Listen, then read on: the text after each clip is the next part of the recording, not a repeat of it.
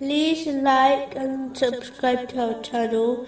Leave your questions and feedback in the comments section. Enjoy the video. I read a news article a while ago, which I wanted to briefly discuss. It reported on a person who desired to pursue a specific lawful occupation, and the difficulty she was receiving from others about her choice, especially from her family. It is important to understand that generally, when one chooses a path, which is different from the path of their relatives and friends, they will face criticism and resistance from them. In fact, the majority of criticism comes from one's own relatives.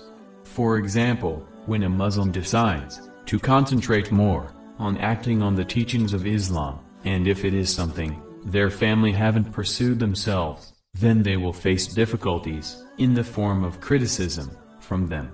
They will be labeled foolish and extreme by those who they believed would support them on their path. It is important for Muslims to remain steadfast on the lawful path they choose, and trust in the help of Allah, the Exalted, through sincere obedience, in order to overcome these difficulties. This is a reaction which is common, as when a person chooses a different path in life, from their family and friends, it makes them feel as if their path is bad or evil, and this is the reason the person has chosen another, different path.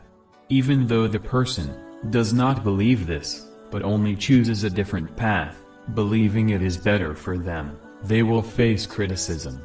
It is the same reason all the holy prophets, peace be upon them, were criticized by their people, as they chose and invited others to a different, better path.